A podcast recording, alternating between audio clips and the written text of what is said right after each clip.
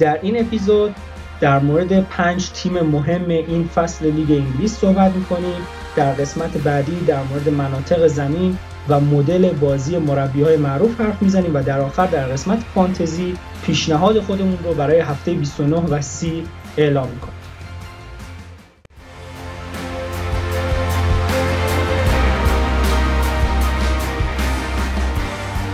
سلام رضا هستم. اگه اولین بارم که به ما گوش میدین امیدوارم روزای خوبی داشته باشین و از پادکست لذت ببرین و اگه از قبل ما رو دنبال می‌کنید امیدوارم روزای خیلی خوبی داشته باشین و از پادکست بیشتر لذت ببرین می‌بینین که با دنبال کردن مرتب ما روزای خیلی خوب و لذت بیشتر از پادکست نصیبتون میشه.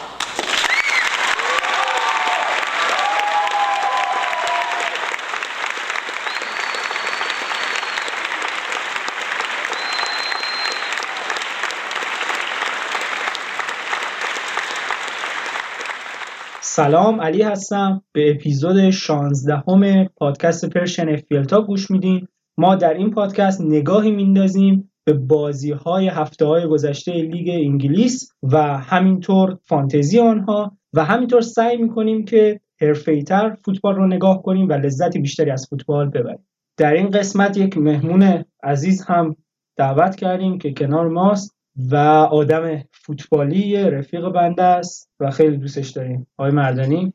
سلام عرض می‌کنم. منم همچنین خدمت شنونده های عزیز که بسیارشون دوستان هستن و شاید خیلی برای اولین بار به این پادکست گوش میدن و افتخاریه. برای تیم. حالا من یه گوشه کوچیکی از این کار رو دارم. خودم معرفی کوتاه اگه بخوام انجام بدم در زمینه فوتبالی که خب به حال ید طولایی داریم ولی خب از در زمینه تحلیل و اینها یک شاید یه 6 7 ماهی داریم فعالیت می‌کنیم. از نظر فن و طرفدار بودن که خب تیمی که من طرفدارشم خارج از لیگ انگلیسه ولی خب توی لیگ انگلیس واقعا از اونجایی که به شدت به بازی ها علاقه دارم. یک طیف گسترده از تیم مورد علاقمه و یکی از تیم اتفاقا امروز قرار راجبش بحث بشه. خیلی مفید و کامل. عباس تو چقدر فوتبال نگاه می‌کنی؟ قبلتر شاید مثلا دو سال پیش اینا خیلی زیاد نگاه می‌کردم. ولی یک بازه خب یک مقدار کمتر شد و فوتبال کمتر دنبال می‌کردم. ولی خب جدیدا یه مقدار بیشتر دنبال می‌کنم و با همین پادکست شما که همراه شده و تیم و گروه و اینها خیلی پیگیرتر شدم. حالا چه در زمینه پی چه در زمینه بقیه لیگا و خب لیگ اسپانیا که به حال حال اونجا داره سروری می‌کنه. بله میدرخشه خیلی هست. خیلی هست. خیلی هست. به ما بگو قبل اینکه شروع کنیم قسمت های اصلی اپیزود رو که چند سال فانتزی بازی می‌کنی و چند سال جدی داری فانتزی بازی می‌کنی؟ خب فانتزی که من به پیشنهاد خود شما تقریبا فکر می‌کنم از اوایل فصل قبل بود که فانتزی رو نصب کردم ولی خب اون زمان به هیچ عنوان جدی نبودم. یعنی شاید هر هفته می‌رفتم 7 تا ترانسفر می‌زدم و بعد برای هفته بعد اصلا منفیاشون حتی دقت نمی‌کردم اون زمان ولی خب این فصل خب چون لیگ تشکیل دادین و یه مقدار رقابتی تر شد و اینا به هر حال پیگیرتر شدم و خیلی وقتا حتی به جز فوتبال دیدن بعضی وقتا مطالعه هم می‌کنم مطالبی که حالا شما می‌زنین یا مطالب متفرقه و این فصل میشه شروع جدی فانتزی من این فصل بود دم شما گرم آقای مردانی بریم آروم آروم شروع کنیم. قسمت های اصلی این اپیزود الان که این اپیزود داره ضبط میشه game week 26 در واقع double game week 26 که بزرگترین double game week Premier League بود تموم شده و اوایل game week 27 هستیم. توی این game week خیلی بازی های خفنی برگزار شد. منیو دو تا مساوی کرد.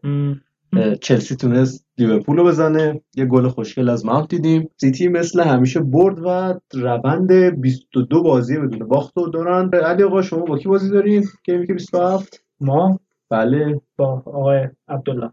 No, God! No, God, please, no! No! No!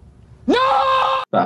شادی بشه. شادی بشه. این 23 ومین بازی بدون باخت. شادی بشه بله. شادی بشه. خب تو این قسمت که ما همیشه تیمای Premier League و بازی های game week گذشته رو تحلیل می‌کردیم این هفته کوچولو تغییر داریم و قراره به 5 تا تیم مهم توی لیگ امسال بپردازیم و زوم کنیم در واقع روی این تیما از لحاظهای مختلف چه دفاعی چه حمله چه بازیکنایی تو این تیما موثرن با چه formation ی بازی می‌کنن با چه formation ی دفاع می‌کنن نقاط ضعف و قوتشون و این رو هم اضافه کنم که این تیم ها تیم های مهم لیگ نیستن. منتظر شنیدن اسم top 6 نباشید. اولین تیمی که بهش می‌رسیم لستر سیتی تیم سوم جدول تیمی که واقعا این فصل فوق العاده بوده. الان آروم آروم داره وارد بحران میشه و بعد ببینیم در ادامه چیکار می‌کنه. آقای راجرز اکثر وقتا آخر فصل دیگه شل می‌کنه و زورش تموم میشه. آره آروم آروم اون انرژی تموم میشه.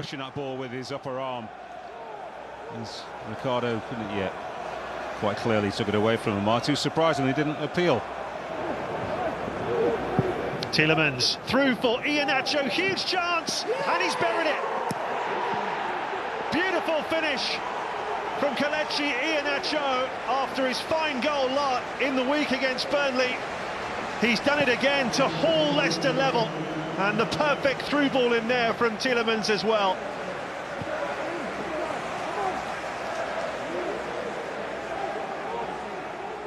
به نظرم لستر سیتی رو عباس شروع کنه چون مسکه خیلی دوست داره این تیمو. آره من واقعا حتی از همون فصلی که بعد از قهرمانی چون خب خیلی ضعیف ظاهر شدن دیگه اون فصل بعد از قهرمانی همون موقع من واقعا لستر رو دوست داشتم. یعنی فرم بازیشون و خب این فصل هم که دیگه واقعا با وجود دو سه بازیکنشون که این فصل درخشششون شروع کردن خیلی رو فرمن و تیم خیلی جذابیه به نظرم. بخوام از پایه تیمو شروع کنیم به بررسی کردن خب در ابتدا که فرمیشن تیمو در صورتی که خب مصدوم یا محرومی نداشته باشن 4 2 3 1 بازی می‌کنن معمولا. مصدومای فعلیشون اگه بخوایم بررسی کنیم آقای بارنز که همین هفته مصدوم شد و خیلی ها رو زمین گیر کرد. مدیسون که یک دو سه هفته یه مصدومه. جاستین که کلا مصدوم شد و فصل از دست داد. اینا مصدومای مهمشون. آیاز پرز هست پرایت هست جانی اوانس هم مصدوم دیگهشون تو دفاع. همونطوری که خوب می‌دونید این 4 2 3 1 اساسا توی فرمیشن بهمون نشون داده میشه و وارد زمین میشن. ولی خب آقای راجرز خیلی تاکید به این داره توی این سالها هم داشته به این قضیه که وسط زمین و کارهای دفاعیش رو مدافعین وسط و double pivot هاش انجام بدن. و اگر به دنبال تعریفی از double pivot هستین به اپیزود قبلیمون مراجعه کنید. و دوتا full back اش حالا میشه گفت یا wing back اش خیلی جلو میان تو کارهای هجومی شرکت می‌کنن. دوتا بال خیلی مهم واقعا در تیماشه جاستین این فصل کاستانیه این فصل پریرا فصل گذشته اینا واقعا گزینه‌ای بودن که تاثیرگذار بودن در نتایجی که لستر می‌گرفت. لستر سیتی روش حمله کردنش خیلی جالبه. سعی می‌کنه که بازی رو کنترل کنه و اکثر گلایی که لستر سیتی می‌زنه توی جریان بازی. کم پیش اومده که از روی شروع مجدد گل بزنن. البته اینجا من یاد گل مدیسون به لیورپول افتادم که خیلی قشنگ بود. تو این بازی ها چهار و نیم شوته در چارچوب میانگین شوتی بوده که زدن که از این آمار یک و هفت دهم گل توی هر بازی زدن و این نشون میده که این تیم از لحاظ هجومی خیلی تیم خوبی. و از لحاظ دفاعی هم تیم نشون داده که انسجام خوبی توی دفاع داره. آمار یک و یک دهم گل خورده در هر بازیه که آمار نسبتا خوبیه و وقتی به آمار دفاعی و تهاجمی در کنار هم نگاه می‌کنیم می‌بینیم که منطقیه لستر سیتی توی top four قرار بگیره. آره این رو هم بگم که بعضی الان مثلا مخصوصا شنوندهایی که PL رو دنبال نمی‌کنن امسال بعد الان این سوال براشون پیش میاد خب یک و یک دهم گل خورده در هر بازی. اینو می‌خوام براتون بگم که واقعا تعداد گل زده در امسال زیاده. یعنی لیدزی که در ده تیم اول میز اون همه میاد گل می‌زنه توی یه بازی. می‌خوام اینو خدمتتون عرض کنم ولی این رو هم باید بگیم و تاکید کنیم که لستر اون دفاع فصل گذشتهشون نداره. یعنی الان ماهایی که داریم حرف می‌زنیم در مورد لستر بیشتر حرکت های هجومی بارنز و مدیسون اینطور افراد توی ذهنمونه تا اون دفاع خفن و منسجم آقای راجرز. این رو خدمتتون بگم که لستر 10 تا پنالتی گرفته و دو تا پنالتی داده این فصل و خیلی آمار خوبیه. بیشترین تعداد پنالتی رو دارن در بین تیم ها راجع بازیکن‌های درخشان این فصل لستر اگه بخوایم بگیم خب مثلث مدیسون واردی بارنز خب قطعا کسی دنبال کنه می‌فهمه که اینا درخشش خیلی خوبی داشتن این فصل و به اونها یک بازیکن دیگه هم بخوایم اضافه کنیم تیلمانز البته بر اساس آمار که حالا مدیسون 8 گل و 5 پاس گل داشته این فصل واردی 12 گل داشته و 5 تا گل ساخته. بارنز 9 بار دروازه حریف رو باز کرده و 4 پاس گل و تیلمانز هم 6 گل و 2 پاس گل داشته تو این بازی. جالبه که تیلمانز هافبک دفاعی شونه و اینقدر گل زده. نشون میده که خیلی بازیکن جالبیه. توی امر هجومی شرکت می‌کنه یا روی مثلا پنالتی و ضربه آزاده و اینها به گل می‌رسه؟ می‌دونید پررنگترین نقش تیلمانز روی کارهای هجومی کلا در اواخر بازی دیده میشه. وقتی که واردی بیرون رفته یا مخصوصا توی این فصل که اکثر وقتا یک مصدوم بین مدیسون بارنز واردی داشته لسته تیلمانز اون کسیه که بیشتر جلو میاد و کمک می‌کنه. حالا قبول که پنالتی مدیسون گرفته آخرای بازی و دو سه تا گل زده روی همونا. ولی می‌خوام بگم که اون اواخر بازیه که بسیار زیاد جلوتر میاد و از اون گزینه که شوت آخر رو هم می‌زنه. اما در کل بازیکنیه که توی روند بازی خط دفاع رو لینک می‌کنه به خط حمله و اونقدر تو کار هجومی تاثیر زیادی نداره. بیاین لستر رو از دو لحاظ حمله و دفاع هجومی و دفاعی بررسی کنیم. اول برسیم به موارد هجومیشون. شوت در چارچوبشون میانگین 4.5 بوده در هر بازی. همونجوری که براتون گفتیم نسبت به اون مکانی که در جدول قرار دارن مکان دوم سوم مشترکی که با یونایتد دارن خب آمار خوبی نیست و از این لحاظ هشتمن بین تیم ها و خب این می‌تونه برای لستر خوب نباشه. ولی نکته مهم اینه که از موقعیتاشون بسیار خوب استفاده کردن. حتی اونایی که براشون به وجود اومده. خلق موقعیت بزرگشون سی تا بوده در کل که این آمار نشون میده بازی سازاشون اونقدر عملکرد خوبی نداشتن امسال و در جدول بندی خلق موقعیت مقام 11 هم رو دارن. میانگین گلشون در هر بازی یک و هفته آمار خوبیه مقام چهارم رو دارن. از لحاظ دفاعی هم می‌خوام براتون بگم یک و یک گل خورده در هر بازی به طور میانگین نشون دهنده از اینه که مقام ششم رو دارن بین تیم ها و عملکردشون نسبتا خوبه. نه تا هم کلینشیت داشتن که بازم مقامی نگاه کنیم پنجم در لیگ و از لحاظ دفاعی می‌بینیم که نسبت به فصلهای گذشته حالا خیلی زیاد هم افت نکردن. کلا اینا رو که دارم سر جمع می‌کنم می‌بینم که شاید دوم سوم نباید. مثلا شاید چهارم باید پنجم آره باشه. چهارم پنجم. اینطور چیزی به ذهن می‌رسه. اما خب خوش شانس هم بودن و خوش شانس هم بودن باید تاکتیکی هم به قضیه نگاه کنیم. ببینیم چه جوری استفاده کرده از این موقعیتاش چه جوری دفاع کرده در مقابل تیم یه چیزی که کم حس میشه و به نظر من اصلا اندازه‌گیری این ماجرا هم خیلی سخته برنامه بازیه. تیما توی لیگ برنامه بازی مختلف دارن و خب خیلی تاثیر داره که فرم تیم چطوری میشه اصلا کی کی با مصدوم زیادی می‌خوری به فلان تیم؟ مثلا کی با آره، فلان مدل می‌خوری به فلان تیم؟ آره خیلی درست میگی. مثلا اون چلسی که در اوج بحران خودشه می‌خوره به یک تیم معمولی. خب خوش به حال اون تیم معمولی. بعد در اون دوران خیلی خوبش می‌خوره مثلا به لیورپول و لیورپول که امتیاز از دست میده جلوش. خیلی درسته واقعا. تا اینجا هرچی صحبت کردیم راجع به لستر بیشتر صحبت های آماری بوده که با مراجعه کردن به اپلیکیشن های مختلف هم به زحمت می‌تونید این آمار رو در بیارید اما بخش مهم که راجع به لستر می‌خوایم صحبت کنیم تحلیل تاکتیکیشه. لستر سیتی وقتی که هیچ مصدومی نداشته باشه 4 2 3 1 بازی می‌کنه. اما این فصل در تمام مقاطع فصل لستر مصدومای زیادی داره. از اول فصل که پریرا نبود بعد جاستین مصدوم شد دو سه بار مدیسون این وسط مصدوم شد و الان که بارنز از دست یک بازه واردی رو نداشتن و بله یه, یه بازم واردی نداشتن اما اونجا عملکردشون هم خوب اینو بگم که آقای راجرز واقعا تونسته کنار بیاد با مصدومیت. یعنی قبول که حالا یک وقتی از شما 4 5 دفاع داری همشون مصدوم میشن. وضعیتی که الان لیورپول داره. داخلش غرق و خیلی تاثیرگذاره ولی می‌خوام اینو بگم که آقای راجرز هر منطقه زمین که مصدوم داشته تو یک بازه از فصل اومده با بازیکنی که روی نیمکت داشته و بقیه بازیکناش جبران کرده یک مقداری فرمیشن رو جابجا کرده تاکتیکا رو عوض کرده و تونسته خودش رو بکشه بالا و بالا نگه با این اوضاعی که توصیف کردیم لستر سیتی بیشتر 3 1 4 2 و گاهن 3 4 2 1 بازی کرده و این ترکیبا خیلی ترکیبای پویایی. یعنی واقعا بازیکن باید از جون براش مایه بذاره و راجرز با پوش بالای خودش و دید آنالیزوری که به فوتبال داره تونسته لستر سیتی رو توی یه شرایط خوبی تا اینجای لیگ نگه داره. این رو اضافه کنم که آقای راجرز یک آنالیزور خیلی خفن بوده قبل از مربیگریش و حتی همین الان و اصلا کارش این بوده و اینطور مربیه. مربی نیست که بر اساس تجارب مثلا داخل زمینش بیاد تیم بچینه یا بقیه موارد تحلیل می‌کنه آنالیز شدید می‌کنه هر تیم رو و یک ترکیب مناسب وارد زمین می‌کنه. بچه‌ها من یک سوالی دارم ازتون. با این وضعیتی که لستر سیتی الان داره و کلی مصدوم و با توجه به بازی قبلیش به نظرتون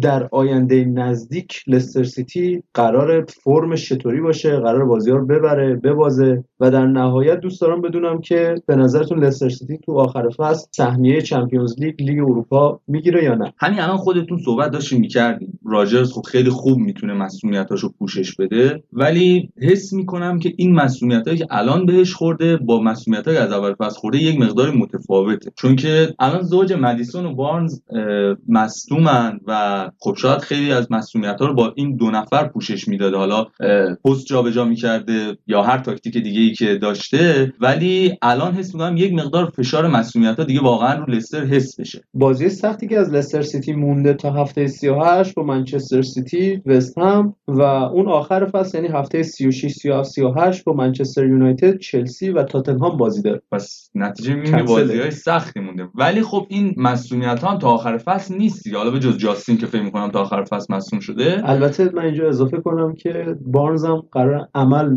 انجام بشه روی پاش. اگه عمل بخواد بشه نمی‌رسه. منم شنیدم خبرشو ولی اگه عمل هم نخواد بشه پنج هفته 6 هفته نیست. ولی خب مدیسون فکر می‌کنم مدیسون داره برمیگرده. آره.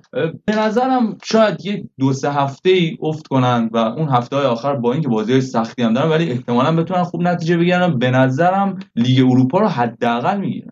من به حرفاتون بخوام اضافه کنم و بعد نظرمو بگم در آخر. دو بازیکن داره لستر در این بازه هایی که مصدوم داشته و همه ترکیب اصلی نبودن. یکی اندیدی یکی تیلمان. این دو بازیکن قبولی که بیشتر در کارهای دفاعی ما میبینیمشون ولی خلق موقعیت کردن و موقعیت های خوبی رو ایجاد کردن داخل تیم. این یکی از عواملی بوده که اصلا گل زده شده در این بازی های آخر. در کنار اینها این رو هم اضافه کنم که مدل بازی لستر روی سرعت بالاشونه و همینطور پاس هایی که پشت دفاع برای واردی می‌سازن و از قدرت واقعا زیاد واردی استفاده می‌کنن. و این رو بدونیم که واردی از همون اول فصل یه نیمچه مصونیتی داره و با نیمچه مصونیت و سن بالاش داره بازی می‌کنه و الان که عوامل هجومی دیگهشون نیستن و به طور مثال ایناچو رو باید بیاره داخل خب فشار روی واردی زیاد میشه. هر لحظه امکان داره که واردی هم مصدوم شه. ولی خب با همه اینا من هم خیلی ناامید نیستم به لستر. لستری که توی این لیگ سخت تا اینجا دوم سوم خودش نگه داشته قبول که حریفای خیلی سختی داره. ولی به این راحتی کنار نمی‌کشه آقای راجرز و به نظرم سهمیه رو خواهند گرفت. سهمیه قهرمانان نگیرن اروپا رو می‌گیرن. یه fact جالب راجع به واردی اضافه کنم من. ایشون قبل تمرین هایپ می‌خوره و سیگار عالی. با اون سن بالاش و داره تو Premier League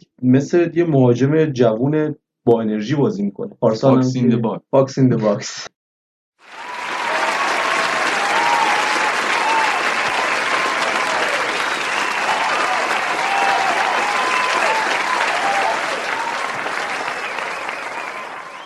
خب شما که نظراتتون رو گفتین منم نظرم بگم. من حس می‌کنم که استحقاق اینو دارن که سهمیه لیگ اروپا بگیرن. ولی تیم تیمی نیستش که به عنوان نماینده انگلیس بیاد و در لیگ قهرمانان بازی کنه. اونجا اذیت میشه. به نظرم ببندیم لستر رو و برسیم به تیم بعدی. تیم بعدی که بهش می‌رسیم واقعا من این فصل دوستشون داشتم. تیم وست هم زیباست که فوق‌العاده بوده این فصل و می‌خوایم چک کنیم که چطور عمل کردی داشتن David Moyes, fourth had 66 points each by the end.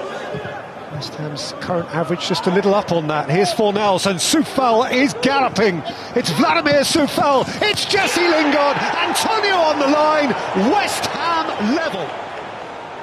وست هم با ترکیب 4 2 3 1 و 3 4 2 1 بازی می‌کنه مصدومای فعلیش یارمولنکو، اوگبونا، ماسواکو، فابیانسکی دروازه‌بان اول تیمشون و فردریکس هستن.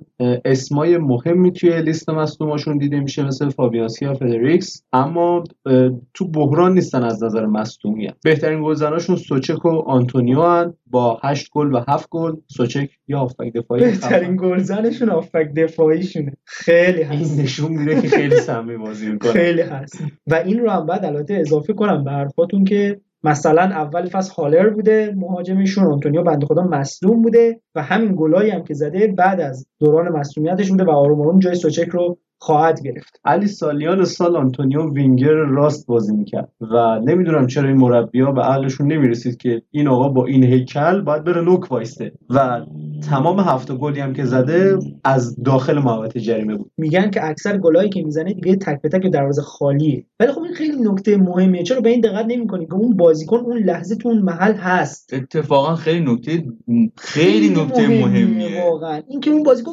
جاگیری اون. بازیکن. اصلا یک مهاجم تمام عیار واقعا باید جاگیریش صد باشه. بازیکنی که بتونه خودش تک به تک کنه واقعا فوق العاده است. اصلا مهم نیست. همه گلش دروازه خالی باشه. مارسیال یاد بگیر. سلطان کریم بنزما در سیل خیلی تمام قشنگ شده رفت. خودش تک به تک می‌کنه. خودش. واقعا. راجع به بهترین بازی سازاشون بخوایم بگیم. کرسول با 6 پاس گل نشون میده که واقعا تاثیر خیلی پررنگی داره تو بازی سازیش با توجه به اینکه حالا اسمن خط دفاع بازی می‌کنه. کاپیتان کرسپل. کاپیتانشون هم هست. بعد از اون بن رحما با چهار و بوون با سه پاس گل بازی سازه بعدی تیمشون و. این نکته رو اضافه کنم که بن رحما فیکسشون نیست.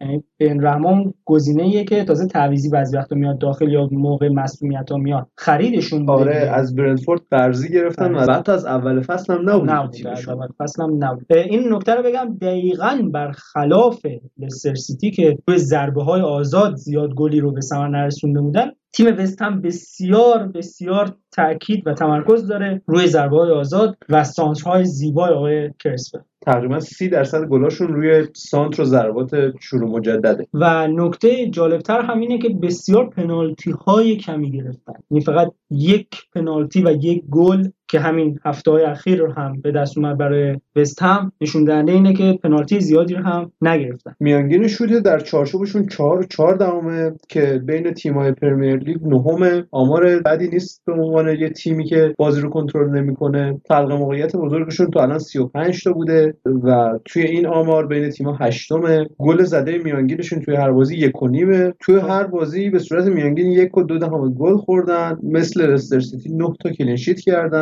و چهار تا هم پنالتی دادن که بازم آمار بدی نیست. با این وضع داوری پرمیر لیگ به نظرم چهار تا آمار نرمالی. وضعیت هجومی و دفاعیشون بیشترین چیزی که نشون میده اینه که بسیار بسیار زیاد پیشرفت داشتن نسبت به فصل گذشتهشون و این خیلی خوبه به نظرم. امسال واقعا تیم فوق العاده نشون دادن و در مقام پنجم جدولن بالاتر هم اومدن امسال و خیلی خوب بودن در کل. یک تیم بوده که واقعا مشکل ایجاد کرده برای بقیه تیم های مدعی. با توجه به بازیکنهای خوشقد و قامتی که دارن مثل آقای سوچک که واقعا خوشا به حال کسایی که این آقا رو داشتن از اول داخل فانتزیشون. و الان گذاشتن بیرون البته بله دیگه. الان دیگه جواب نمیده. لینگارد. همه چی به لینگارد مربوطه. خیلی گل‌های زیادی رو روی ضربه های شروع مجدد به ثمر رسوندن. در خط دفاع امسال عملکرد خیلی خوبی داشتن. کلا منسجم دفاع می‌کنن. برنامهشون این نیستش که مالکیت داشته باشن. بیشتر سعی می‌کنن دفاع کنن و توی ضد حملات و ضربات شروع مجدد بتونن به تیم حریف ضربه بزنن که خب این کارو خیلی هم خوب انجام میدن. اه، بازیکنهای کلیدیشون این فصل خب شاید اگر حتی یک مقدار بازیهاشون دنبال کرده باشین اسما کاملا براتون آشنا باشه. پررنگترین بازیکنشون که آرون کرسول بوده که با شروع مجددا رو به عهده داره و خیلی هم نتیجه گرفتن از اون جهت. گزینه بعدی که طبیعتا توجه جلب می‌کنه آنتونیوه که با برگشتش به ترکیب مشکل حمله وستهم تا حدودی حل کرده. بازیکن بعدی که خب بچه ها راجبش صحبت کردن سوچک بود که خب با توجه به قامتش و اینها خب در امر سرزنی خیلی کمک کرده و بازیکن بسیار بسیار عالیشون که نیم فصل اضافه شده لینگارد هست که آمار خوبی داشته فعلا. به نظر من آنتونیو این فصل انقدر خوب بود که دیگه به هالر نیازی نداشتن. یعنی هالر حالا درست روی فرم نبود اما مهاجم آنچنان بدی هم نبود. اگه بهش فرصت می‌دادن تو پرمیر لیگ می‌تونست خودش رو جا بندازه. اما آنتونیو واقعا خوب بازی کرد در هم.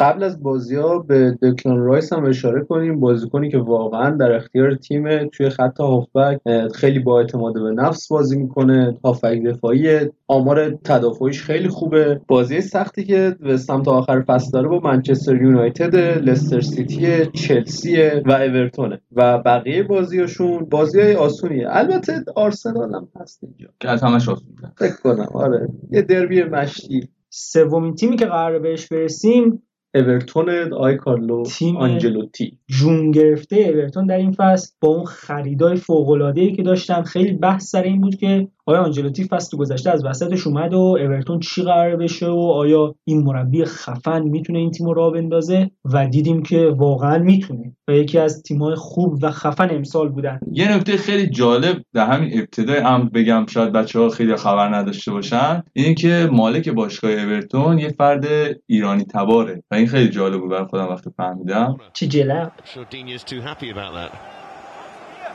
But anyway, Sigurdsson into the near post. Keane tried to flick it in. Sigurdsson with a second chance. Back in again and hit it in. They get their goal and it's Richarlison. A fourth game in a row for the Brazilian. And he gets the breakthrough for the Toffees.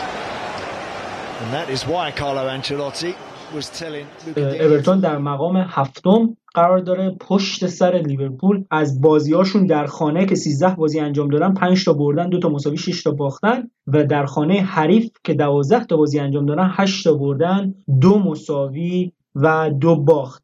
کلا فرم خیلی خوبی داشته. 23 گلشون رو در جریان بازی زدن. 11 تا در شروع مجددها 3 گل به صورت پنالتی زده شده و یک گل به خودی. تاثیرگذارترین بازیکن‌های اورتون در فاز هجومی دومینیک کالون لوین هستش. اولین بازیکنشون 13 تا گل زده و هیچ پاس گلی تا حالا نداده. و جالبه که XA یعنی انتظار پاس گلش هم تا الان به صورت مجموع و روی هم 7 هم بوده. خامس رودریگز بازیکن بعدی 5 تا گل زده 4 تا پاس گل داده. XG ش 2.47 بوده. دو برابر XG ش گل زده و XA یعنی انتظار پاس گلش 4.57 بوده که به همون اندازه هم پاس گل داده. ریچاردسون بازیکن سوم 5 تا گل 3 تا پاس گل و XG این بازیکن 6 و 68 هستش و XA ش 2 و 34 بازیکن دیگهشون که خب شاید یه مقدار توجه بهش کمتر بوده سیگوردسون بوده که چهار گل زده و سه بار گل ساخته برای هم تیمیاش. XG ش بوده 3 و 59 که آمار مورد قبولیه. XA ش هم 3 و 18 صدم از لحاظ آنالیز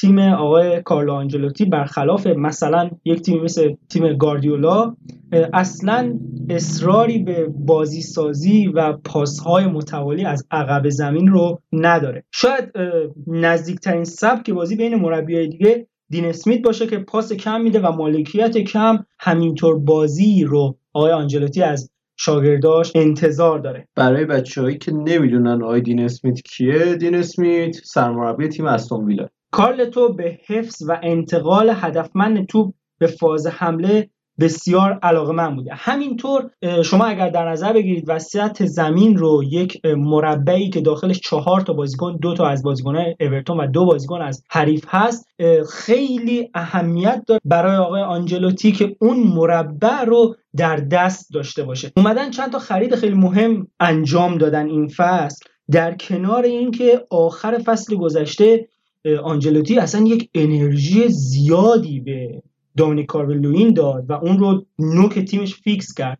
یه نکته راجع به کالولوین بگیم. زمانی که آقای کمان سرمربی حال حاضر بارسلونا سرمربی اورتون بود ایشون رو دفاع راست بازی می‌داد. خیلی جالب. خیلی جالبه واقعا. واقعا. و الان می‌فهمیم وضع الان بارسا چه دلیلی داره. بله یکی از دلیلش آقای کمانه.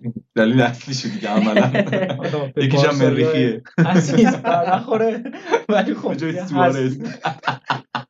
به اینجا رسیدیم که دامینیک کارولوین رو داشت نوک حمله و همینطور گزینه‌های خوبی مثل ریچارلیسون که واقعا بازیکن قدرتمندی از لحاظ فوتبال این بازیکن ها بودن. یک بازیکن های خوبی هم مثل سیگورتسون و بقیه بازیکناشون هم روی نیمکت داخل تیم داشت سال گذشته اما اومد سه تا خرید بسیار مفید انجام داد. سه خریدی که واقعا بهشون نیاز داشت. سه خریدی که کاملا تاثیرشون رو این فصل می‌بینیم. سه گزینه آلان و دوکوره برای هافبک مخصوصا هافبک دفاعی و همینطور گزینه بعدی خامس رودریگز هافبک هجومیشون که بسیار تاثیرگذار بودن داخل تیم. این سه بازیکن باعث شدن که چندین بازیکن دیگرشون که فصلهای گذشته فیکس بودن نیمکت نشین بشن. این یک خوبی که داره هم دست مربی بازه روی نیمکت می‌تونه تعویضای بهتری انجام بده. و همینطور اگه مصدوم شما داشته باشین می‌تونین بازیکن‌ها با کیفیت بالاتری رو وارد زمین کنین. خامس که هممون می‌دونیم چجوری بازیگره واقعا خوب موقعیت سازی می‌کنه واقعا خفن داره بازی می‌کنه. یک چند تا بازی مصدوم بود و واقعا تاثیرش رو دیدیم که چه همه افت کرد اورتون در اون بازی ها ولی خب بیشتر حرف من آلان و دوکورا است. دوکوری که از واتفورد اومد. این یه گزینه ایه که زیاد نباید اهمیت بدیم به مدل پاس دادنش یا موقعیت ساختنش یا پاس های کلیدی که میده. خیلی اهمیت داره دوکوره در این قضیه که توپ رو ور میداره و به سمت جلو حرکت می‌کنه. این خیلی مهمه. یک بازیکنیه که آره آفرین. یه بازیکنیه که می‌تونه چندین متر تیم رو جلو ببره بدون اینکه بازیکن دیگه رو بخواد درگیر کنه بدون اینکه سرعت تیم رو بخواد پایین بیاره. و این خیلی کمک بزرگی بوده به اورتون امسال. نقشی که دوکوره تو اورتون داره خیلی از بازیکنهای دیگه توی بقیه تیم‌ها دارن که ما اونا رو بیشتر می‌شناسیم. توی چلسی کوواچیچ این کار می‌کنه توی استون ویلا مکگین این کارو می‌کنه و اکثر تیم‌ها یه بازیکن تخریبی اینطوری تو خط هافبکشون دارن. خب برسیم به گزینه بعدی که گرفتن که به نظر من بهترین گزینه ای بوده که خریده آقای آنجلوتی آلان هافبک دفاعیشون هافبک box to box ی که گرفتن و اولا اینکه قبلا کار کرده با این بازیکن آنجلوتی و خب این خودش خیلی هست. یعنی شما با یه بازیکنی میاد زیر دستت که می‌دونی چه جوریه. اونم شما رو می‌شناسه شما اونو می‌شناسید. و همینطور اون جنگندگی وحشتناکی که آلان داخل بازی ها داره خیلی کمک کرده به برتون. خیلی دوکورم جنگندگیش بالاست و حتی درصد موفقیت در دوئل هم بالاتر از آلان. ولی حرف اینجاست که آلان در هر دوئل بیشتر داشته باشه نسبت به دوکوره و دقیقا آقای آنجلوتی همینطور چیزی رو می‌خواد از بازیکناش. یک بازیکنایی رو می‌خواد که همون مربع وسط زمین رو بتونن در دست بگیرن. همه این حرفا در کنار هم باعث شده که تیم اورتون یک تیم قدرتمند و خفن باشه امسال و مدعی ظاهر بشه. خب راجع بازیکنهای کلیدی این فصل اورتون اگه بخوایم یک مرور کلی داشته باشیم خب خیلی ها بچه ها دقیق صحبت کردن که خب بار هجومی کاملا مشخصه که کالبرت و ریچارلیسون و خامس درگیر کارهای هجومی تیمن و خیلی هم خوب ظاهر شدن ولی یکی از افرادی که به شدت و خیلی زیاد توی حمله های اورتون تاثیر داره و بچه ها اسمشو کمتر گفتن دینیه هست که واقعا به معنی واقعی کلمه out of position بازی می‌کنه و کاملا وینگ بک بازی می‌کنه و خیلی بازی سازی قوی داره. حالا دینیه که شاید یادمون رفته باشه تو بارسا خیلی جالب نبود وضعیتش ولی از وقتی که اومده اورتون زیر نظر کارلتو واقعا داره خوب کار می‌کنه. بعد خب بازیکنهای دیگر رو بچه ها صحبت کردن. فقط یکی از بازیکنهایی که بازم کمتر بهش پرداخته شد هولگیت بود که پیشرفت خیلی خوبی داشته تو این مدت و بعد از دوران مسئولیتش داره به شرایط فصل قبلش برمیگرده. یه خصوصیت خیلی مهم و چشمگیر که هولگیت داره بجز قابلیت دفاعیش و کمکش به عناصر دفاعی اورتون اینه که از دفاع بازی سازی رو انجام میده و پاس رو به جلوهای خیلی خوبی ارسال بازی اورتون تا آخر فصل با چلسی، تاتنهام، آرسنال، وست و منچستر سیتی بازی داره. بقیه بازیش آسونه و در کل اگه نگاه کلی بخوایم بندازیم بازی خیلی خوبی داره. برای افرادی که فانتزی بازی می‌کنن به نظرم خیلی تیم مناسبیه. این رو خدمت رو عرض کنم که این سه تیم رو ما از بالای جدول انتخاب کردیم. حالا برسیم به دو تا تیم از پایین جدول.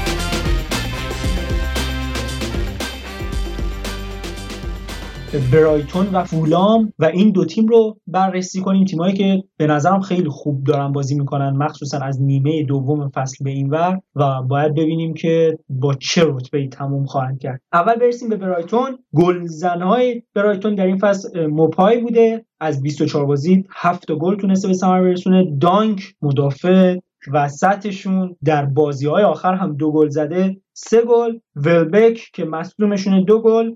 باز از اون طرف دیگه پاسگلاشون خوب می‌دونیم که تروزارد و پاسکال گروس خیلی خوب بازی سازی می‌کنن برشون هر کدوم چهار تا اسیست و بیشتر کارهای هجومی برایتون با این بازیکن است از لحاظ میانگین نمره ای که بازیکن ها گرفتن در این فصل بخوایم حساب کنیم سالی مارچ بازیکنشون هفت و هفت گرفته و پاسکال گروس هم هفت و دو دو بازیکنی بودن که با 21 و 22 بازی انجام داده واقعا آمار خوب و بهتره بگم بازی سازی های خوبی داشتن در این تیم. از اون طرف دیگه لوئیس دانک مدافع وسطشون هم با نمره 6 و 97 تونسته آمار خوبی را برای خودش به جا بذاره. بریم سراغ فلسفه ای که گراهام پاتر سرمربی برایتون از وقتی اومده تو این تیم داره اجرا می‌کنه. از وقتی پاتر به این تیم اومد با سه تا مدافع مرکزی و دو تا وینگ بک بازی می‌کنه. بیشتر اوقات ترکیب 3 4 3 رو انتخاب کرده. ولی همچنین انعطاف هم از خودش نشون داده. یعنی خیلی وقتا 4 2 3 رفته تو زمین. اما در هر حالت وقتی دارن دفاع می‌کنن چون در کل کیفیت بازیکن‌ها بازیکن‌های top level ی نیستش 5 دو سه دفاع می‌کنه و مدافع کناری عقب میاد بتونن پوشش دفاعی بدن و در کل خیلی تاکتیک سیالی دارن. همیشه بازیکنان در حال حرکتن و توپ رو خیلی سریع انتقال میده نکته که برایتون توی دفاع خیلی روش تاکید داره اینه که مهاجمای حریف رو از محوطه دور کنه توپا رو به گوشه های زمین ببره و از قابلیت دفاعی وینگ بکاش استفاده کنه تا بتونه توپ رو پس بگیره و از اونجایی که سه تا مدافع وسط غول داره واقعا که واقعا از نظر فیزیکی گندن فضای داخل محوطه رو پوشش میدن. و اگه تیم حریف بخواد سانتر کنه واقعا کار سختی برای گلزنی داره فکر کنم اگه اشتباه نکنم اون بازی که ورنر اومد و جلوی برایتون انجام داده بود رفته بود مصاحبه کرده بود که خیلی مدافعین آره اصلا درباره دانک صحبت آره کرده بود که من انتظار داره. همچین مدافع با همچین سرعتی رو نداشتم, نداشتم آره. بازی سیالی که رضا راجبش صحبت کرد تو تیم برایتون تو خط حمله‌ش هم کاملا مشهوده اون به اون صورت که مهاجمان اونها بیلداپ عمیق برایتون که از خط دفاع شروع میشه رو تکمیل می‌کنن و با یک ترکیب 3 4 3 مهاجمای خیلی متحرک و سریع می‌ذارن که توانایی چرخش سریع تو و پاسهای کوتاه داشته باشن. و یک نکته خیلی جالب اینه که تروزارد با نفوذهای خودش یک مثلث تهاجمی ایجاد می‌کنه و بعد یک فضا در سمت راست و چپ برای وینگ های خطرناک و سریع برایتون باز تروزارد محور اصلی مهاجمای که یکم عقبتر بازی می‌کنه و از عقب اقدام بازی سازی با پاسهای عمقی و فضا سازی برای دو, تا سه تا مهاجمای دیگهشون انجام میده که این عقب اومدن تروسارد باعث میشه که یک ترکیب دو سه دو سه در زمان حمله شکل بگیره برای برایتون که با نفوذ وینگ بک ها یکی از اصلی ترین راه حمله برایتون بوده که وینگ بک اصلیشون و خیلی درخشانشون هم این فصل لمپتی بوده. که متاسفانه مصدوم شده و امیدواریم که حداقل تو این فصل دوباره ببینیم. نکته که بازم روش تاکید می‌کنم اینه که خط هجومی برایتون روی یک بازیکن سوار نیست که بشه بگیم حالا مثلا حالا این عدم موفقیت برایتون توی گلزنی مربوط میشه به یک بازیکن خاص. چون که سیستم سیال بازی می‌کنن و مخصوصا بازی که کانالای کناریشون نقش عمده رو بر عهده دارن این قضیه از همه بازیکنهای خط حملهشون تاثیر می‌گیره. وقتی که حالا به اصلی ترین عنصر هجومیشون یعنی موپی می‌رسیم. شاید بعضی فکر کنن که مثلا بازیکن ضعیفیه ولی خب عمده مشکل موپی فقط تمام کنندگیشه که تازه اونم به خاطر اینه که با نفوذهای تروزارد توی فضاهای تنگ قرار می‌گیره و خب عملا کاری نمی‌تونه انجام بده و به خاطر این موقعیت از دست میره. بیایم با هم دیگه نکات کوتاه دفاعی و هجومی تیم برایتون رو بررسی کنیم و نتیجه گیری کنیم. در آخر مدافع میانی مرکزیشون که به طور معمول لویز دانک قرار می‌گیره در اونجا به عنوان گزینه پاس مستقیم استفاده میشه ازش و واقعا در این کار هم خیلی مفید واقع شده برای برایتون. به طور کل بخشی از مسئولیت پخش توپ و رساندن و انتقال توپ به یک سوم بالای زمین توسط همین بازیکن انجام میشه. موپای یا دنی بلبک می‌تونن به فضاها رها بشن و با جمعآوری پاسهای طولی مدافعان رو به سمت خودشون بکشن و این باعث میشه که فضاهای خالی دیگری برای بقیه مهاجمان و هافبک‌های هجومی به وجود بیاد این رو اضافه کنم مخصوصا به حرف عباس که پاتر در این فصل دو کار هجومی اصلی انجام داده. یکی سیستم سه مهاجمه یکی سیستم دو مهاجمه و هر کدوم عملکرد نسبتا متفاوتی داشتن. در سیستم دو مهاجمه تلاششون بیشتر روی اینه که برای کمک به بیلدا بیان عقب و از طریق پاسای کوتاه خودشون رو دوباره به حمله برسونن یا یکی از بین اونها این با این کار رو انجام بده و دیگری هم برای پاسهای تو اون بالا باقی بمونه. و در حمله سه نفره مهاجم سمت راست به پشت دو نفر دیگه میاد و این باعث میشه که پاسای عمقی به محوطه جریمه ارسال بشه و اینطوری کمک بکنه به کارهای هجومیشون. یک نتیجه گیری کلی بخوایم داشته باشیم از کارهای آقای پاتر امسال برای برایتون. میشه اینو گفتش که سیستم های متفاوتی رو برای بازی های مختلف وارد زمین می‌کنه و با مدل های مختلفی بازی می‌کنه. ولی همه این سیستما تشکیل شده از این قضیه است که با پاس های کوتاه و متوالی بازی سازی کنیم بیلداپ کنیم از دفاع و توپ رو جلو ببریم. برایتون خیلی تیم بدشانسی بوده این فصل. تعداد شوتای بالایی می‌زنن تعداد پاسهای زیادی میدن برای رسیدن به دروازه حریف. ولی موفق به گلزنی نمیشن و از رتبهشون هم این قضیه مشخصه. ولی خب واقعا میشه اینو گفت با توجه به ایکس جی هایی که داشتن بد شانس ترین تیم امسال بوده قطعا و نظم خوبی تو کارهای هجومی دارن و اگر یک مقداری از فرصتاشون بهتر استفاده کنن می‌تونن گلهای زیادی رو به ثمر برسونن.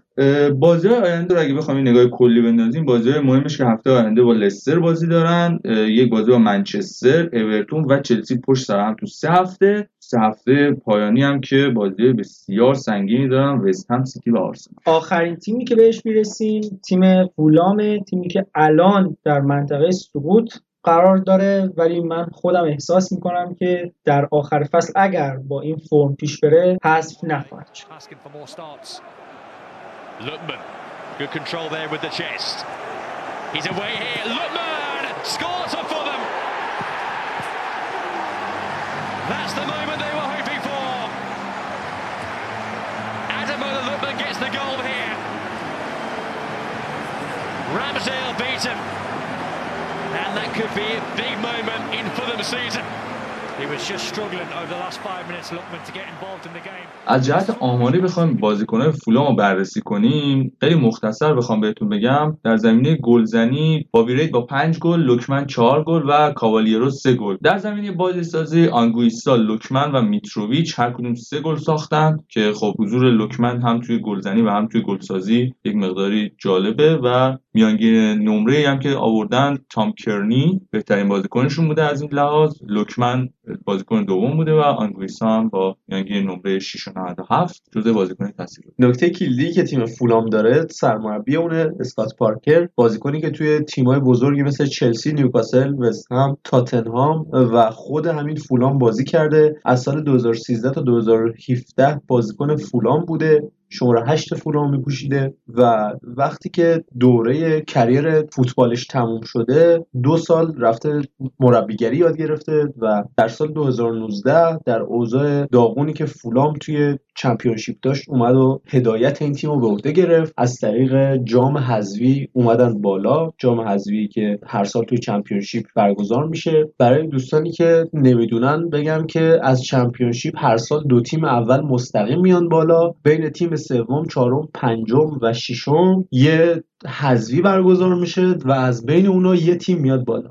یه سری بازیکن قرضی گرفته مثل ماجا که توی اپیزود قبل کلی راجبش صحبت کردیم روبن لوفتوس چیک و رابینسون کسی که از تیم ویگان به صورت قرضی به فولام اومده و جو برایان مدافع چپ فولام که خیلی تاثیر زیادی واسه صعودشون به Premier League داشت توی ترکیب اصلی گرفت. بازیکن مهم دیگه ای که گرفتن آلفونس آرئولاست از یه انتقال قرضی از پی اس جی به تیم تازه صعود کرده فولام. واقعا اصلا گفتنش تیم یک لیگ لیگ فرانسه. اصلا لیگو ول کن. تیمی که الان بارسا رو لوله کرده. آره همه چی به همین قضیه من نه جدی واقعا از اون تیم بیا شما تو تیم فولان آره واقعا. خیلی این یکی از اون بازیکنهای مهمی بوده که گرفتن. می‌دونم که مثلا گلای زیادی می‌خورن. مخصوصا به خاطر اون اشتباهات دفاعی زیادی که اول فصل داشتن. باز هم مهره مهمی بوده براشون. همینطور یک گزینه خیلی مهم دیگه هم که دارن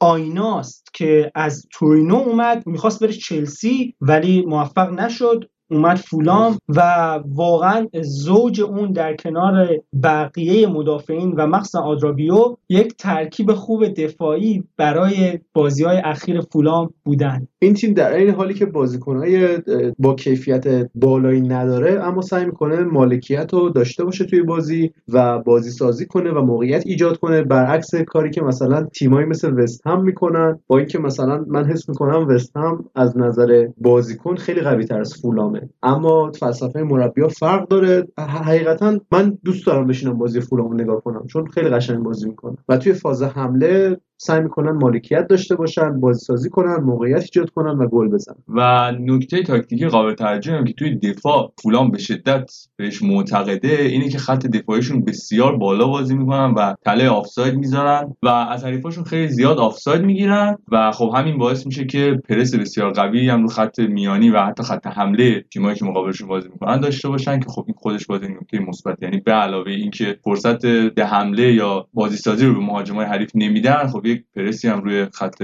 میانی و خط هجومی حریف همینطور باید به این توجه کنیم که ساختار فشرده فولام مجبور می‌کنه حریفان رو که ارز بدن به بازی و نتونن هر کاری که دوست داشته باشن درون بازی انجام بدن. فولام علی رغم اینکه در پایین جدول قرار داره ولی باید به این توجه کنیم که اونا به طور میانی در هر بازی 416 پاس کوتاه به همدیگه دادن و به طور میانی 49 درصد مالکیت توپ داشتن. این همون نقطه‌ایه که رضا هم گفت. برایتون و فولام کلا تیمایی که دوست ندارن توپو به تیم حریف بدن. حالا نمی‌خوام بگم که همین قضیه باعث پیشرفتشون شده یا مثلا باعث شده که فلان و فلان بشه. ولی این باعث این شده که حداقل بازیشون قشنگتر به نظر بیاد و بازی قشنگتری رو به نمایش بگذارن. فولام تا آخر فصل با لیورپول، منچستر سیتی، چلسی و منچستر یونایتد بازی داره. با آرسنال هم بازی داره و تقریبا بازیاش سخته. اما این وسط بازی آسون هم داره. اگه یه کوچولو به خودش بیاد به نظرم می‌تونه تو لیگ بمونه. بخش تحلیلی این قسمتمون اینجا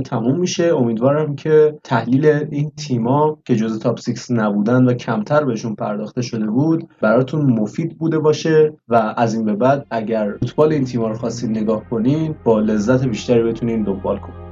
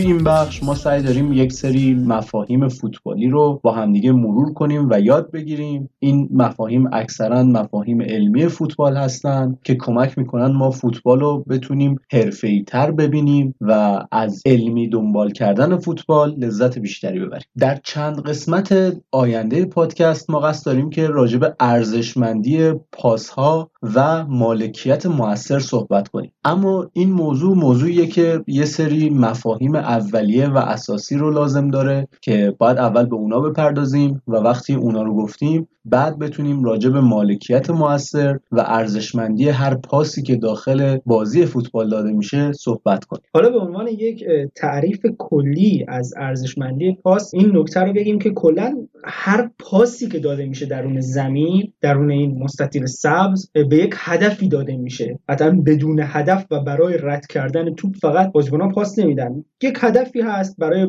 بیلداپ برای موقعیت سازی و برای موارد مختلف. ولی این ارزش پاسا با هم متفاوته. اون بازیکن دفاعی که روی پرس توپ رو به دروازه‌بان میده قطعا ارزش پاسش متفاوته با اون مدافعی که یک سانتر مستقیم می‌کنه برای مهاجم نوکشون و چندین خط بازیکنهای حریف رو رد می‌کنه. من اینجا این نکته رو اضافه کنم که ارزشمندی پاس یه موضوعی در آنالیز فوتباله و در تحلیل فوتبال نیست. در واقع یه لول بالاتره. به عنوان مثال اگه بخوایم فرق تحلیل فوتبال و آنالیز فوتبال رو بدونیم می‌تونیم به این اشاره کنیم که خب ما میریم آمار یه بازیکن رو روی کاغذ نگاه می‌کنیم می‌بینیم که توی یه بازی 90 درصد پاس صحیح داشته هم پاس کوتاه داده هم پاس بلند داده و اکثر پاساش موفق به مقصد رسیدن. از نظر تحلیلی این بازیکن بازیکن خوبیه چون درصد موفقیت پاساش بالاه. اما اگه بخوایم ریز بشیم روی این بازیکن و ارزشمند بودن پاساش رو بررسی کنیم ممکنه که دو تا بازیکن با همدیگه خیلی فرق داشته باشن. ما هدفمون اینه که در مورد همین مواردی که رضا گفت و مثالهای بیشتر براتون توضیح بدیم در اپیزودهای آینده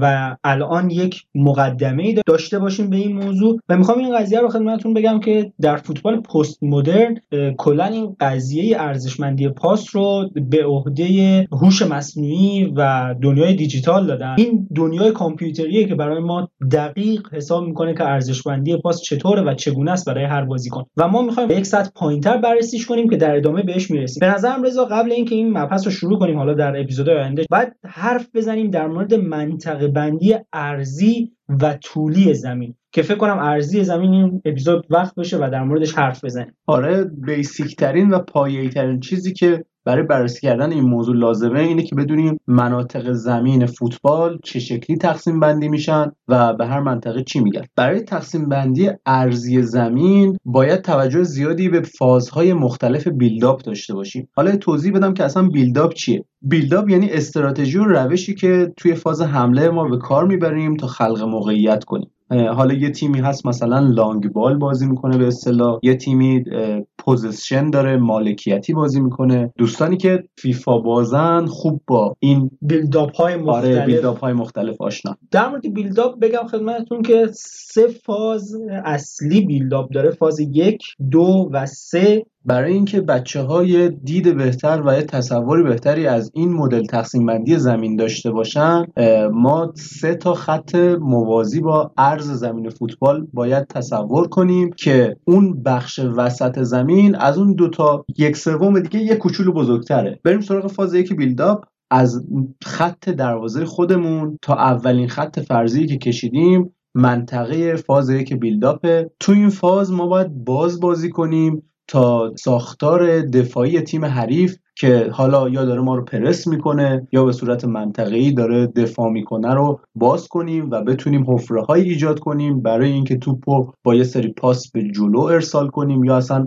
یه بازیکن توپ رو برداره دریبل بده بره جلو. سوال اینجا پیش میاد که اگه بسته بازی کنیم چی میشه؟ کاری که ممکنه بعضی وقتا مربیای کم تجربه انجام بدن و به این دقت کنیم که اگه ما توی فاز یک بیلداپ به بازی ارز ندیم و تمام بازیکنامون توی یه منطقه کوچیک از زمین جمع بشن خیلی راحت تیم حریف می‌تونه پرس کنه و مناطق مختلف زمین رو با شادو پرس یعنی بین بازیکن و اون منطقه قرار بگیره. که توپ به پشتش نشه ارسال بشه. خیلی راحت می‌تونه پرس کنه و توپ از ما پس بگیره و این موقعیت خیلی خطرناک ایجاد کنه. ما یک مثالی هم بخوام بزنم. اکثر تیم های داخل لیگ انگلیس که تاکید بر این دارن که آقا بیلداپ داشته باشیم از دفاع و از دفاع بازی سازی رو انجام بدیم می‌بینیم که پرس های سنگین بعضی وقتا روشون انجام میشه و اونا مجبورن که عریض بازی کنن بازیکناشون باز بشن هافبک های دفاعی همونجوری که قبلا گفتیم عقب بیان توپ بگیرن بازی سازی کنن و ادامه ماجرا. می‌رسیم به فاز دوم ویلدا. منطقه فاز دوم از فاز اول کوچیکتره. این اندازه مناطق نسبت به دفاعی که تیم حریف هم انجام میده متغیر خواهد بود. ولی کوچکتر از فاز اول هستش این منطقه یکی از فشرده ترین و سخت ترین مکاناست برای بازی سازی چون که اکثر تیمای دنیا دفاعشون رو از نیمه زمین شروع می‌کنن. و خب ما در فاز دوم بیلداپ هم از دروازه خودمون دوریم و همینطور از دروازه حریف دوریم و هنوز نزدیک دروازه اونا نشدیم.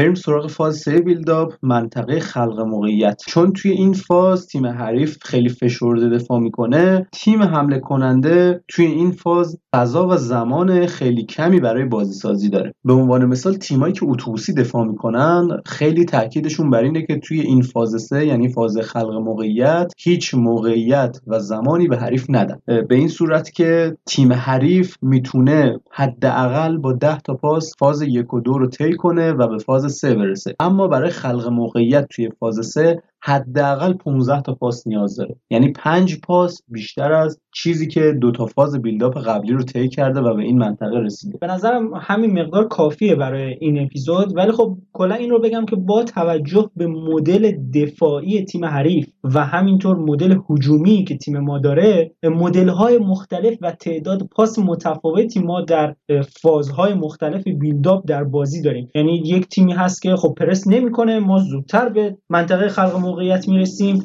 و در اونجا کارمون سختره و یک تیم در مقابل بسیار پرس سنگینی رو انجام میده و ما حتی شاید مجبور به سانتر بشیم. امیدوارم که از این قسمت خوشتون اومده باشه. اگر به نظرتون مفیده براتون و لذت بردین اپیزودهای بعدی رو این قسمتش رو دنبال کنید و بریم سراغ بخش فانتزی.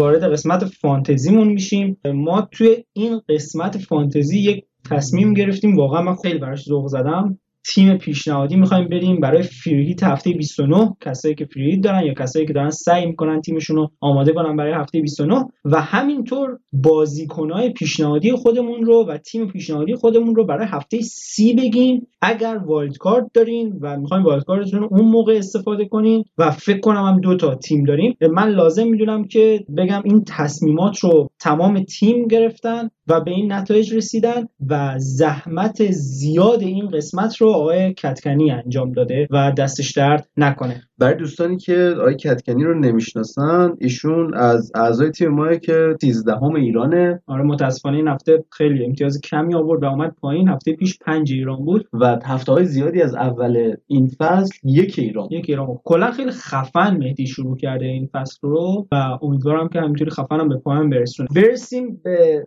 ترکیب free hit هفته 29 در درون دروازه سانچز از برایتون قرار داره و خط دفاعی رو بخوام براتون بخونم. لوئیس دانک دالاس کرسول رگیلون و جمال لاسلز نیوکاسل. خط هافبک تشکیل شده از گریلیش سون اوبامیانگ رافینیا و جسی لینگارد. و خط حمله بمفورد کین و آنتونیو. برای این ترکیب کاپیتان پیشنهادی کینه خدمتتون عرض کنم توضیح هر خط رو. سانچز و دانک برای انتخاب شدن که در بازی های اخیر برایتون بسیار وضعیت دفاعی درخشان بوده و هفت تا clean sheet تونستن ثبت کنن و از طرف مقابل نیوکاسل سنت ماکسیمن و ویلسون رو نداره احتمالا. و کارشون خیلی سخت خواهد بود جلوی دفاع برایتون که بسیار منظم داره کارشو انجام میده. و همینطور هم این رو می‌تونیم اضافه کنیم که دانک این هفته های اخیر گل زده و بازی سازی کرده و می‌تونه بسیار گزینه مهمی برای برایتون باشه. در کنار این مدافعین و دروازه‌بان دالاس رو داریم. خوب می‌دونیم که واقعا out of position ترین بازیکن دفاعی لیگ هست. خیلی جلو بازی می‌کنه. دلیل انتخاب کرسول فکر کنم توی تحلیلایی که از وستهم گفتیم کاملا مشخصه. بازیکنیه که بیشترین پاس گل داده و بازیش توی blank gameweek 29 مقابل آرسنال هستش. آرسنال یه فرم عجیب غریبی داره. نه خیلی خوبه نه خیلی بده. و حس می‌کنم که اگر جلوی وست هم با این فرم خوب وست هم ظاهر بشه قطعا به مشکل. و باید به این هم دقت کنیم که خب رتبه وست هم بهتره تا اینجای فصل از آرسنال و خب یکی پنجم یکی دهم. البته ببینیم تا 29 چه اتفاقاتی پیش میاد. از اون طرف دیگه شما رافینیا و بمفورد رو داخل این ترکیب می‌بینید و می‌بینید که سه تا از لیدز یونایتد پر شده داخل ترکیب. اونا با فولام بازی دارن و حالا شاید فولام که خیلی هم رو اوج خودشه بتونه کارهای هجومی خوبی انجام بده و دالاس یک مقداری اون امتیاز clean sheet رو نگیره. ولی از اون طرف دیگه رافینیا و بنفورد می‌تونن بسیار خطرناک باشن و موقعیت های زیادی رو بسازن. توی همین بازی های اخیر رافینیا و هریسون خیلی موقعیت های زیادی رو برای بنفورد ایجاد می‌کنن ولی این بازیکن موفق به گلزنی نمیشه. راجب گزینه‌ای که از تاتنهام انتخاب شده سون و کین بازیکنهای گرون قیمتی هن که توی blank game week بازی دارن. به نظرم از اول فصل ارزشمند بودنشون رو حداقل برای فانتزی نشون دادن با امتیازهای زیادی که این دوتا بازیکن آوردن. دو گزینه در خط وسط این تیم می‌بینید یکی گریلیش و یکی اوبامیانگ. اوبامیانگ گرونترین گزینه این تیمه ولی خب باید به این دقت کنیم که شاید بازی نکنه. و از اون طرف دیگه گریلیش امیدواریم که به این هفته برسه و امکان مصونیتش هم هست. و در خط حمله آنتونیو رو شما مشاهده می‌کنید که واقعا تونسته در مقابل تاپ 6 و تیم های بزرگ گلزنی کنه و موفق خودش نشون داده. من در کنار همه این حرفا چند تا نکته دیگه هم اضافه کنم. یکی این که مثلا وقتی فولام با لیدز بازی داره و ما یک فرم خوبی از فولام دیدیم شما می‌تونید با آوردن بازیکن از فولام مخصوصا داخل فریتتون یک بازیکنی که متفاوته یه بازیکنی که دو سه درصد شاید مالکیت نداشته باشه حتی اونم تفاوت‌های خیلی زیادی رو رقم بزنید چون یک بازیکنایی هستن مثل همین بازیکنای داخل این ترکیب اکثرشون خیلی خب معروفن و اکثر تیم ها دارنشون. و اینجوری اگه امتیاز بگیرن شما خیلی سود زیادی نخواهید کرد. توجه به اینکه خب همه تیم ها اکثرا اون امتیاز رو می‌گیرن. ولی از طرف مقابل اگر بازیکنایی داشته باشین که درصد مالکیت پایینی داشته باشن با یک امتیاز حتی مثلا یک گل یک پاس گل باعث پیشرفت خیلی زیاد شما میشه. بریم سراغ تیم هایی که برای wild card هفته سیوم در نظر گرفته شده. برای کسایی که از chip free hit شون قبلا استفاده کردن و برای هفته 29 نمی‌تونن free hit بزنن به نظرم کار منطقیه که wild card شون رو هفته سی فعال کنن و بتونن از 8 هفته باقی مونده امتیازهای خوبی رو بگیرن. در wild card اول درون دروازه ما مندی و فراستر دروازه‌بان دوم ساوثهمپتون رو داریم که البته در این چند بازی آخر چند تا بازی رو فیکس بوده و باید به این توجه کنیم که مکارتی فصل قبل اوایل فصل اصلا دروازه‌بان دوم تیم بود و امکان داره فراستر با قیمت چهار فیکس هم بشه داخل تیم. ولی این رو می‌خوام بگم که نیازی به داشتن دروازه‌بان دوم گرون اصلا نیست در این هشت هفته چون که هفته باقی نمونده برنامه رو نگاه کنیم و بهترین تیم که هست می‌تونید دروازه‌بانش رو بیاریم. خط دفاع پیشنهادی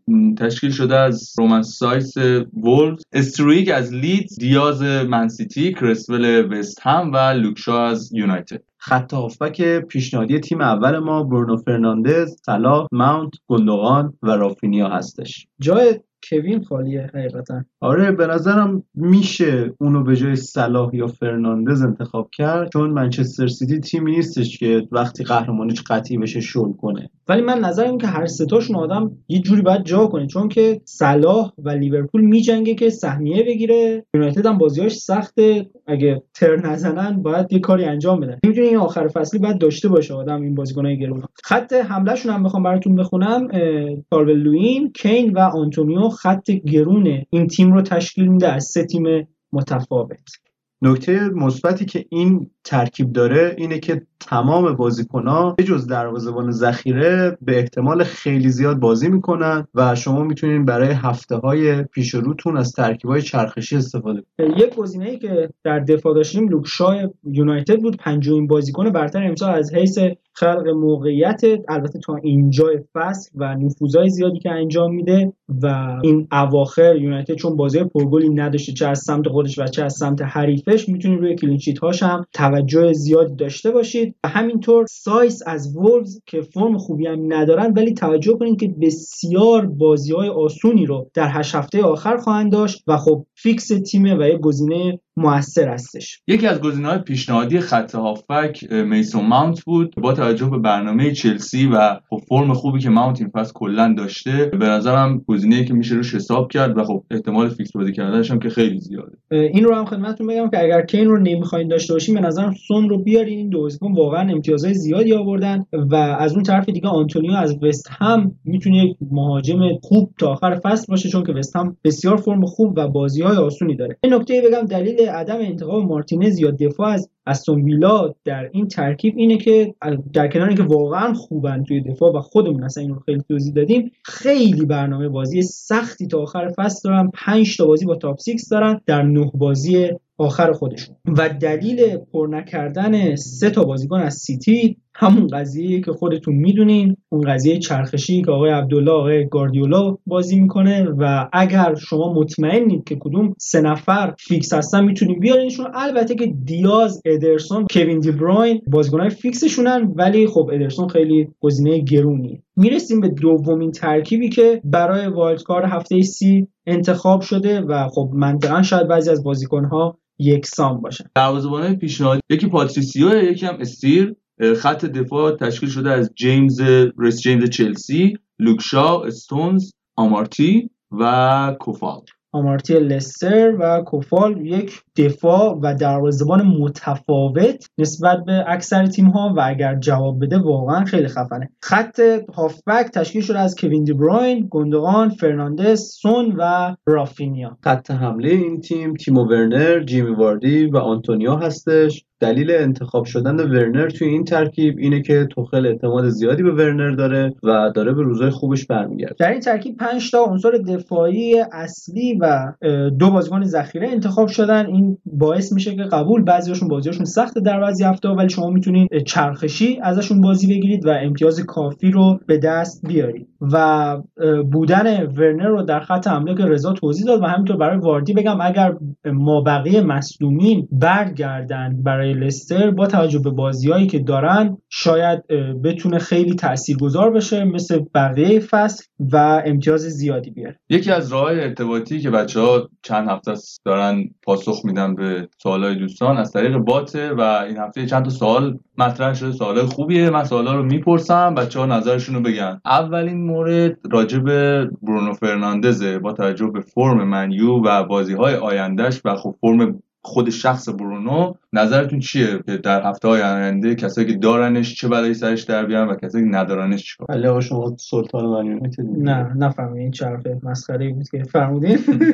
خدمتتون عرض کنم که اصلا فرم برونو زیاد بد نیست. ما کل افت تیم از جای شروع شد که پوگبا مصدوم شده و حالا انگار که داخل باشگاه این مقداری به هم ریخته است ولی خب بحث سر اینه که ما بسیار بازی های سختی داریم و با این فرم متوسطی که الان داریم خیلی اوضاع خیت خواهد بود برای ادامه کار من خودم به شخصه اگه بخوام تصمیم بگیرم اگر گزینه مهمی رو ندارید مثل کوین بروین یا مثلا مثل یه گزینه ای که فقط می‌خواین چند هفته بیاریم مثلا بیل یه کسی می‌خواد فقط دو سه هفته بیاره تا این بازی های سخت یونایتد تموم بشه خیلی خوبه این تعویض انجام بشه و زده بشه. ولی اگر می‌خواین پول برونو رو کلا پخش کنید داخل تیم من این رو پیشنهاد نمی‌کنم چون که باز دوباره برگشت برونو به تیم خیلی کار سختی خواهد بود. البته همه این حرفا مال وقتیه که شما والکار نخواهید بزنید اگه والکارت دارید به نظرم می‌تونید عوضش کنید و هفته سیالو بیارید خیلی هم عالی. بعد سوال دومی که مطرح شد راجع به شوک این هفته بود که به اکثرمون وارد شد. آقای بارنز مصدوم شد و خب شاید خیلی دارنش تو ترکیب و براشون سواله که و ان علیه چه جایگزینی برای آقای باربی بارنز مد نظر؟ به نظرم هر ستامون نظرامون رو بگیم بعد به شما بفرمایید.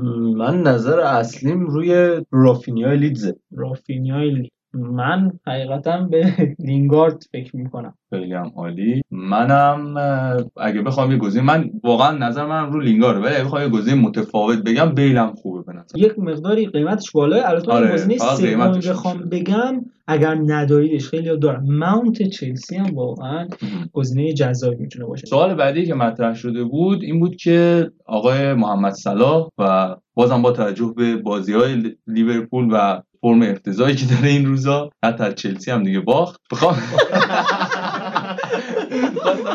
این سوال بپرسم که چون خودم ندارمش و حتی شاید مثلا تصمیم بگیرم به جای برونو صلاح رو بیارم ببینم چه جوریه صلاح و البته که بچه‌ها سوال کرده بود ولی خب ببین نظرتون راجع به صلاح چی عباس جان اولا این چلسی هم که شما گفتی تیم اول لالیگا رو تو سیل برده فعلا دور دور بر شما دور راجع به صلاح بخوام صحبت کنم بازی لیورپول آسون شده. یعنی بازی سختش تا آخر فصل یه بازی با منچستر یونایتد داره که اونم سخت نیست یه بازی هم با آرسنال داره که فلکه رو آخر اپیزود بچه ها وا کردن و رو هم دیگه دارن می‌گیرن. دستشون هم دیگه سر می‌خوره دیگه. و در این حال باید به این توجه کنیم که 40 درصد افراد محمد صلاح تو تیمشون دارن و توی rank ICT influence creativity threat محمد صلاح دوم بین 682 تا بازیکن. به نظرم اگر صلاح رو می‌خواین از تیمتون بندازین بیرون باید یه جایگزین مطمئن براش بیارین. وگرنه از کل manager های fantasy عقب میفته و سوال آخری هم که مطرح شده بود راجع به این بود که سون و کین آیا همزمان با هم داخل تیم داشته باشیم با توجه به قیمت بالای جفتشون یا نه؟ من اگه بخوام نظر بدم اگر شما مثلا کسی هستید که خیلی پرجرأت می‌خواین ادامه بدین این هفته رو و صلاح و برنو رو شاید بذارید بیرون اوکی می‌تونه خیلی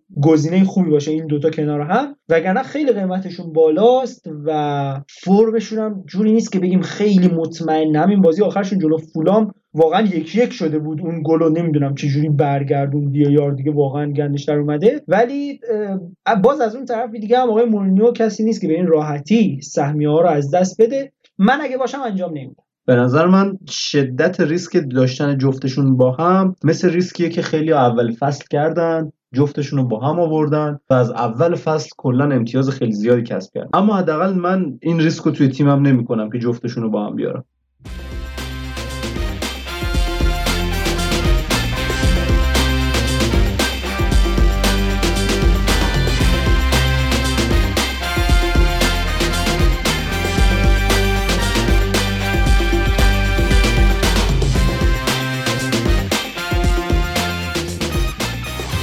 امیدوارم که از این قسمت لذت برده باشین و مطالب خوبی رو براتون گفته باشیم. خیلی زیاد من هیجان دارم که بگم بالاخره قرار anthem چلسی رو بشنویم به خاطر اینکه تونستیم لیورپول تو انفیلد ببریم. البته کار شاخی هم نکردیم. می‌زنن دیگه الان که همه زدن دیگه. انفیلد خب دوستان گلم. توجه داشته باشیم که خب بازم دوستان لیورپولی حالا من قبول که یونایتدی هم انشالله ان باشه. اینا نباشن ولی خب بازم می‌خوان گوش بدن و ناراحت نشین دیگه دوستان دیگه. هر تیمی روز خوبی داره روز بدی داره. بله بالاخره یه روزی می‌رسه که لیورپولیا ما لنگ بندازن. خیلی ممنونم ازتون که گوش می‌دید به ما. ازتون خواهش می‌کنم که اگر لذت می‌برید از اپیزودها و براتون مفیده و براتون جذابه ما رو معرفی کنید به دوستانتون. ما بیشتر شنیده بشیم و از طرف دیگه حتما نظرات و انتقادات خودتون رو به ما بگید. این انتقادات و نظراتتونه که باعث میشه بیشتر ساخته بشه این ساختار پادکست و تیم ما و پیشرفتی بیشتری بکنیم کانال تلگرامی پرشن اف تاک رو هم حتما دنبال کنید اطلاعات خیلی خوبی برای فانتزی اونجا ارائه میدیم و برای بازی های مهم تحلیل بازی ها و یه سری محتواهای تصویری هم برای بهتر فهمیدن آنالیز اون بازی در اختیارتون قرار می‌گیره اگر در تورنمنت ما شرکت کردید حتما اپیزودهای extra رو از دست ندین و من اینجا یک حرف آخری هم بزنم که بسیار تشکر می‌کنم از تیم خوب و قدرتمند Cutback که بدون هیچ منتی واقعا کارشون رو دارن مشتی انجام میدن و جلو میرن و حتی سرعت کارشون رو کم نمی‌کنن. خیلی آرزوهای خوب و زیادی رو برایشون می‌کنم و ممنون. ما از مطالبشون استفاده می‌کنیم و پیشنهاد می‌کنیم که گوش بدید به اونها هم. اگر time شو دارید بسیار پادکست مفیدیه. می‌خوام خیلی تشکر کنم از مهمون گل گلابمون آقای مردانی عباس عزیز که خیلی کمکمون کرد این قسمت خیلی زیاد کمک کرد. عباس دستهای پشت پرده هم هست و کمک های زیادی به ما می‌کنه و خواهد کرد انشاءالله. و شما گرم. قربان شما. ما لذت بردیم آقا. موفق باشید. و تشکر می‌کنیم از بچه هایی که پشت صحنه خیلی زحمت می‌کشن. از فیروز، شایان، پویا، سجاد، امیر، مهدی و همه دوستانی که کمکمون کردن. امیدوارم که گیم ویک های پر امتیازی رو پیش رو داشته باشین. هر جاستین شاد و سلامت باشین. خدا نگهدار. امیدوارم توی این روزای سخت حالتون خوب باشه لبتون خندون باشه و جیبتونم پرپول پرپول پرپول و جسمتونم از همه مهمتر سالم باشه. و از همینجا از طرف تیم اگر اپیزود دیگه ای نداشته باشیم سال نو رو بهتون تبریک میگم و امیدوارم که حالتون خوب باشه. به پرشین اف گوش میدین. خدا نگهدار.